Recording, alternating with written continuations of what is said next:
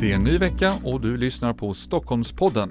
Fastighetsägare tjänar stora pengar på att hyra ut hyresrätter till turister och företag, men den hotellliknande verksamheten kan vara olaglig. Matleverantören Mathem vill framstå som ett miljösmart alternativ, men vid deras lager i Bromma står lastbilarna på tomgång i timmar. Och så berättar vi den korta men turbulenta historien om Klubb Naket på Söder som nu slagit igen. De beskriver då bland annat hur, hur nakna män studsar penisarna mot varandra. Du lyssnar på Mitt i Stockholms nyhetspodd Stockholmspodden. Jag heter Christian Lönner. Välkommen!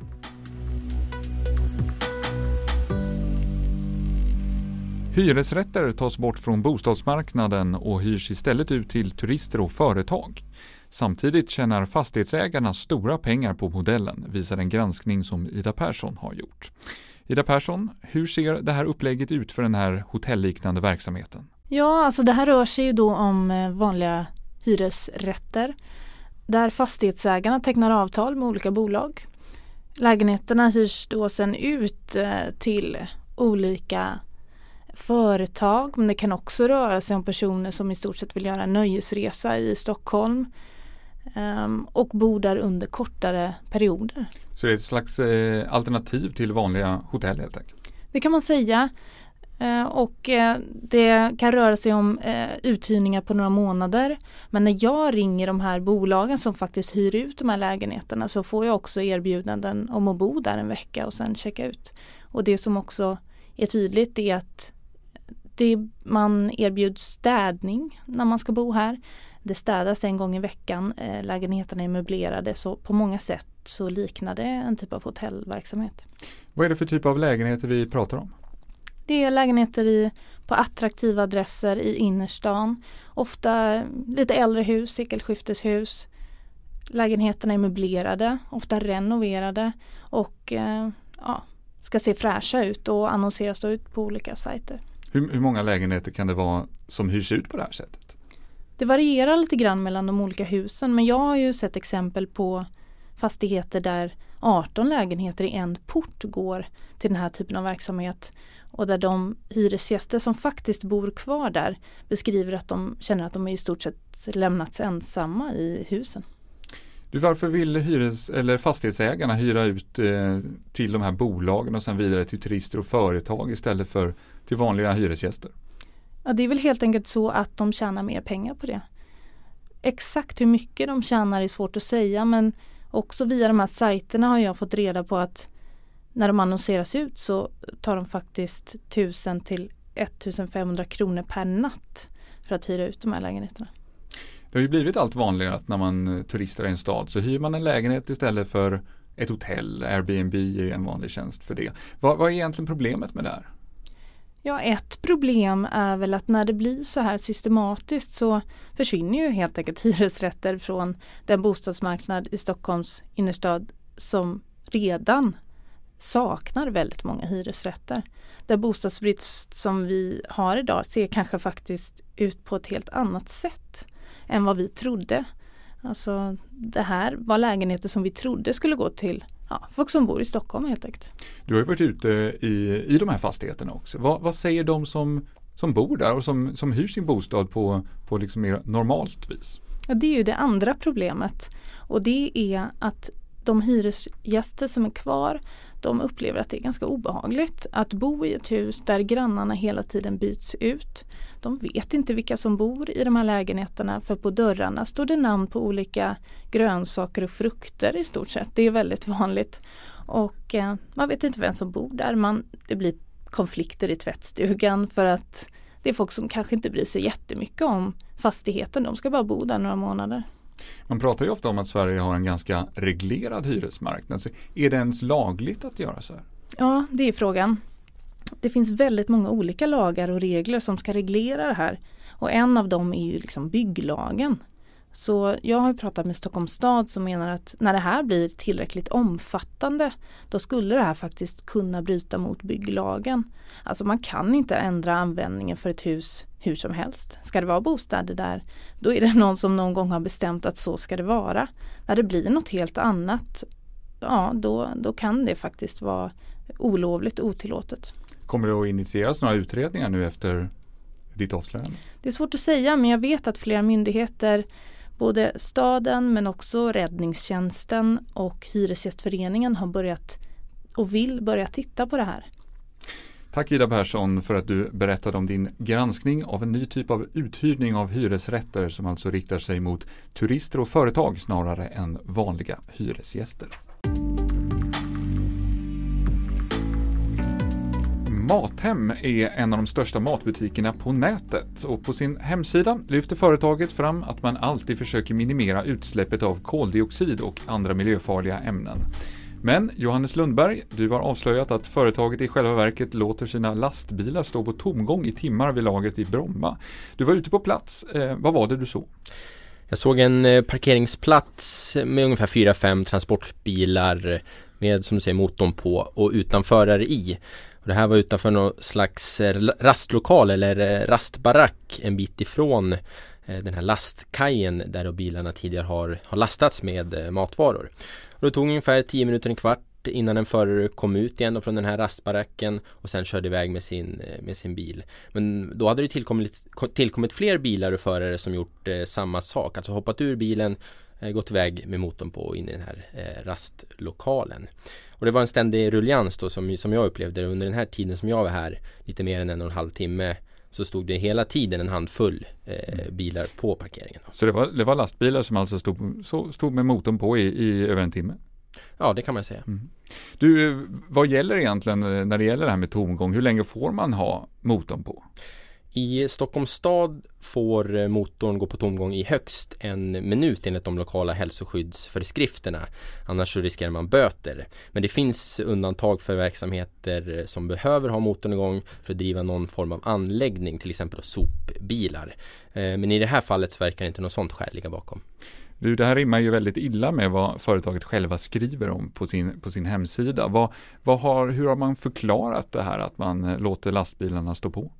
Ja, man kan återkoppla till det jag sa där innan just med dispens för att ha, det var det vi tänkte innan just att eh, man behöver ha motorn igång för att hålla någon slags eh, kyl och frys eh, eh, aggregat igång då i, i bilen för att inte kyl och frysvaror ska tina upp. Och så är det i och för sig. Men på, på den här parkeringen då där de här lastbilarna stod så fanns det laddstolpar. Det finns laddstolpar där chaufförerna då ska koppla bilen för att den fortfarande ska vara under strömförsörjning. Men det här hade man då slarvats med menade företagets VD Thomas Kull som jag pratade med dagen efter att vi hade varit, eh, varit på plats där i, i Bromma.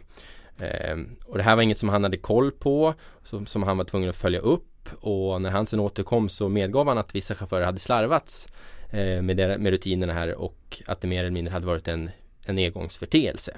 Han sa då också att eh, rutinerna skulle förtydligas och att det inte skulle ske igen. Mm. Men det är just det för dagen efter så var eh, från början kom det här in som ett tips från en läsare som passerar lagret eh, dagligen i Bromma och upptäckte det här redan för något år sedan att bilen stod på tomgång. Och redan dagen efter jag hade pratat med vdn så var samma läsare på plats och såg återigen då att bilar stod just med tog. Inte bara ett vanligt slarv då kanske. Vad, vad skulle det kunna bli för påföljd av det här om lagen säger max en minut och här lämnar man lastbilarna på, på tomgång så här länge? Ja, det är lite svårt att säga. Det är inte så vanligt att sånt här leder till rättsliga påföljder. Normalt är det ju polisen som ansvarar för tillsynen eftersom då tomgångskörning är, eh, ses som ett trafikbrott. Och skulle du och jag bryta mot det här och ha Eh, tom, tomgång längre än en minut så åker vi troligtvis på dagsböter om det kan styrkas. Men när det gäller företag så finns det något som kallas företagsbot. Och eh, ett fall med några likheter till det här skedde ju i Umeå för några år sedan då ett bussbolag dömdes till 5 000 kronor i böter för att ha haft en buss ståendes i 30 minuter på tomgång. Mm, och det var ändå bara en enda buss då. Du, vad, vad tror du kommer att hända nu? Har, har polisen inlett, inlett någon undersökning eller finns det någon annan instans som, som tittar på det? Nej, vad jag vet, om mig vet finns ingen polisanmälan om det här men jag har pratat med miljöförvaltningen i Stockholms stad som behandlar andra miljöbrottsfrågor. Och just det här var inte heller något som de var medvetna om ehm, eftersom ja, det är polisen som, som sköter tillsynen av just tomgångskörning vanligtvis. Men de tyckte helt klart att det här beteendet från Mathem var mycket olämpligt och att det kan leda till uppföljningar från deras sida i det här fallet. För de är ju angelägna om att företag och verksamheter i kommunen håller sig till, till lagen. Tack eh, Johannes Lundberg som alltså varit ute vid Mathems lager i Bromma och avslöjat hur lastbilarna där tillåts stå på tomgång. Nu dags för vårt nyhetssvep med Klara Orreteg för dig som vill ha koll på vad som händer runt om i Stockholm. Efter Mittis granskning av kyltornen i Kista står det nu klart att frågan om kyltorn och legionella lyfts till regeringen. Det är Beatrice Ask, Moderaterna, som under fredagen kommer att lämna in en skriftlig fråga till regeringen om anmälningsplikt för kyltorn. Smittan i Kista krävde fyra människors liv. Fotbollspubliken vill käka korv på match, det visar en ny undersökning. Men de som inte äter kött, de blir utan. En rundringning visar nämligen att bara en av 20 Stockholmsklubbar säljer vegetarisk korv när A-lagen har hemmamatch.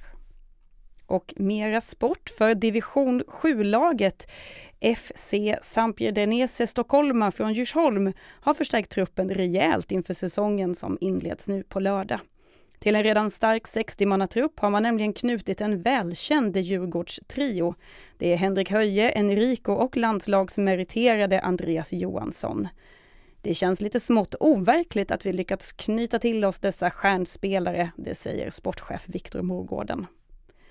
Ett helt års arbete det säger Xerxes Grönlund som sitter i styrelsen för Läroverksfejden att organisationen ägnat åt förebyggande arbete för att undvika bråk i samband med Läroverksfejden. Men inte hjälpte det. När elever från Kungsholmens gymnasium, Norra Real, Östra Real och Södra Latin till slut möttes på Zinkendams IP slutade det med ett stort bråk som fick avbrytas med ordningsvakter och batonger. Och slutligen en inblick i Swedish Music Hall of Fame där man nyligen valde in fyra nya Stockholmsstjärnor. Upplands Väsbys stoltheter Europe, bröderna Gärdestad, Titio och Marie Bergman. Dessutom valde man också in storheterna Broder Daniel, Kai Gullmar och Doris. Lite sång, lite dans, lite naket. En av årets stora snackisar i Stockholms klubbvärld har varit Klubb Naket på Södermalm.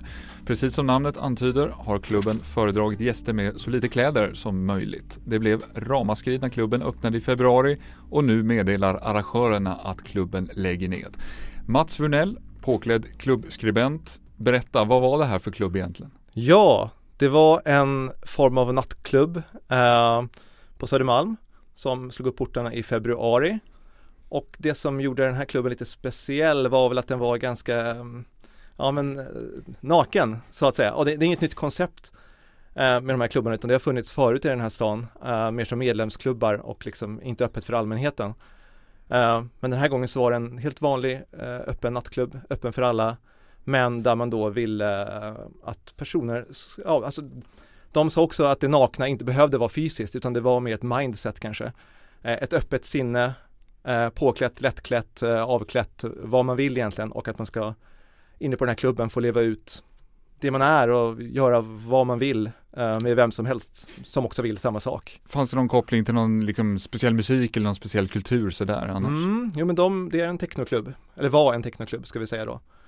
Så det var det musikaliska fokuset. Och de världarna hänger också ihop. Uh, ja, både i Stockholm men också ute i, i städer som Berlin. Var, var det den typen av publik man ville locka de här som har varit på den typen av klubbar i Berlin eller vilka tror du man eh, ville ha till den här klubben? Ja, jo men det tror jag absolut. Berlin är ett väldigt poppis liksom, klubbresmål för de som är, är involverade i, i klubbscenen. Så de ville man säkert locka, men sen tror jag också att man ville sticka ut hakan och liksom utmana eh, normerna, vilket man också gjorde väldigt mycket och det har ju märkts. Ja, men hur, hur naket blev det? Väldigt naket. Jag har inte varit där själv, men jag har tagit del av vittnesmål. Eh, nej men det var nog helt naket. Mm. Eh, så att säga. Det blev ju häftiga reaktioner här mm. eh, på, på, den här klubben från massa olika håll. Om du sammanfattar lite, hur, hur har kritiken låtit? Ja, nej men det är nog eh, en form av moralpanik och de som skrek högst var väl en, en, en frikyrka som heter Södermalmskyrkan som drog på en väldigt eh, stor växel där och tänkte att det här skulle leda till moraliskt förfall och liksom leda folk ner i fördärvet. Så det var väl typ så. Men är, är det därför man stänger också? För att det har blivit så mycket snack? Ja, det, det senaste de har skrivit är heller inte att de stänger utan de sa nu senast att de lägger det på is. Uh, men den är ju stängd i, i, den form den har varit under, under våren här. Eh, och det har varit lite turer fram och tillbaka om varför man stänger. Eh, det senaste är att det pågår en utredning. Vi ska säga det också att den här lokalen är en del av en, en, en bar. Så, och det var en helt vanlig bar med liksom billig öl och sen i källaren så är det då den här klubben som huserar. Och det som har kommit fram är väl då att ägaren till baren upplever att det den verksamheten som han har i källaren då, Klubb Naket, att det eventuellt hotar liksom alkoholtillståndet och ja, den eh, krogens fortlevnad så att säga. För det har varit inspektörer på plats från eh, tillsynsmyndigheten också? Ja, det har det varit. Uh, jag har tagit del av ett protokoll då uh, från de här inspektörerna. Uh, och de beskriver då bland annat hur, hur nakna män studsar penisarna mot varandra. och kropp, nakna kroppsdelar som studsade mot varandras kroppsdelar. Mm. Och också lite sådana ålderdomliga formuleringar som att folk som dansar till den höga musiken och de ser nästan påverkade ut. Framkommer det någon kritik mot klubben annars där i, av den rapporten som du har fått del av? Nej, det gör ju inte det, utan det verkar liksom vara i ordning allt övrigt när det gäller liksom ja, inga märkbart berusade personer i lokalen och inga, ingen oreda på det sättet. För bara någon vecka sedan så var det en annan häftig debatt. Då handlade det om konstnären Carolina Falkholt som hade målat en blå penis på en fasad på Kungsholmen. Eh, den togs bort efter bara några dagar. Är vi stockholmare lite känsliga, lite pryda? Ja, det tycker jag att det här får visa faktiskt. Mm. Det en sak vi vill tillägga bara, det är då att samtidigt som det här var en helt fri miljö så är det också bara att nyckelorden har också varit frihet och respekt. Alltså så det, det är liksom alla ska vara med på noterna så det handlar inte om några övergrepp och så utan det ska vara en frizon där folk som vill göra vad de vill får göra det också. Nu är den lagd på is alltså. Vi får väl se om den återkommer. Klubb Naket. Tack Mats Vunell som berättade om detta klubbinitiativ. Tack så mycket. Du har lyssnat på Stockholmspodden som görs av Mitt i Stockholm. Gå gärna in på vår hemsida mitti.se och läs fler nyheter där. Vi avslutar med att höra hur det lät när kören Happy Voices hyllade Avicii när de sjöng låten Wake Me Up under repetitionen inför en konsert i Philadelphia kyrkan här i Stockholm. Vi hörs!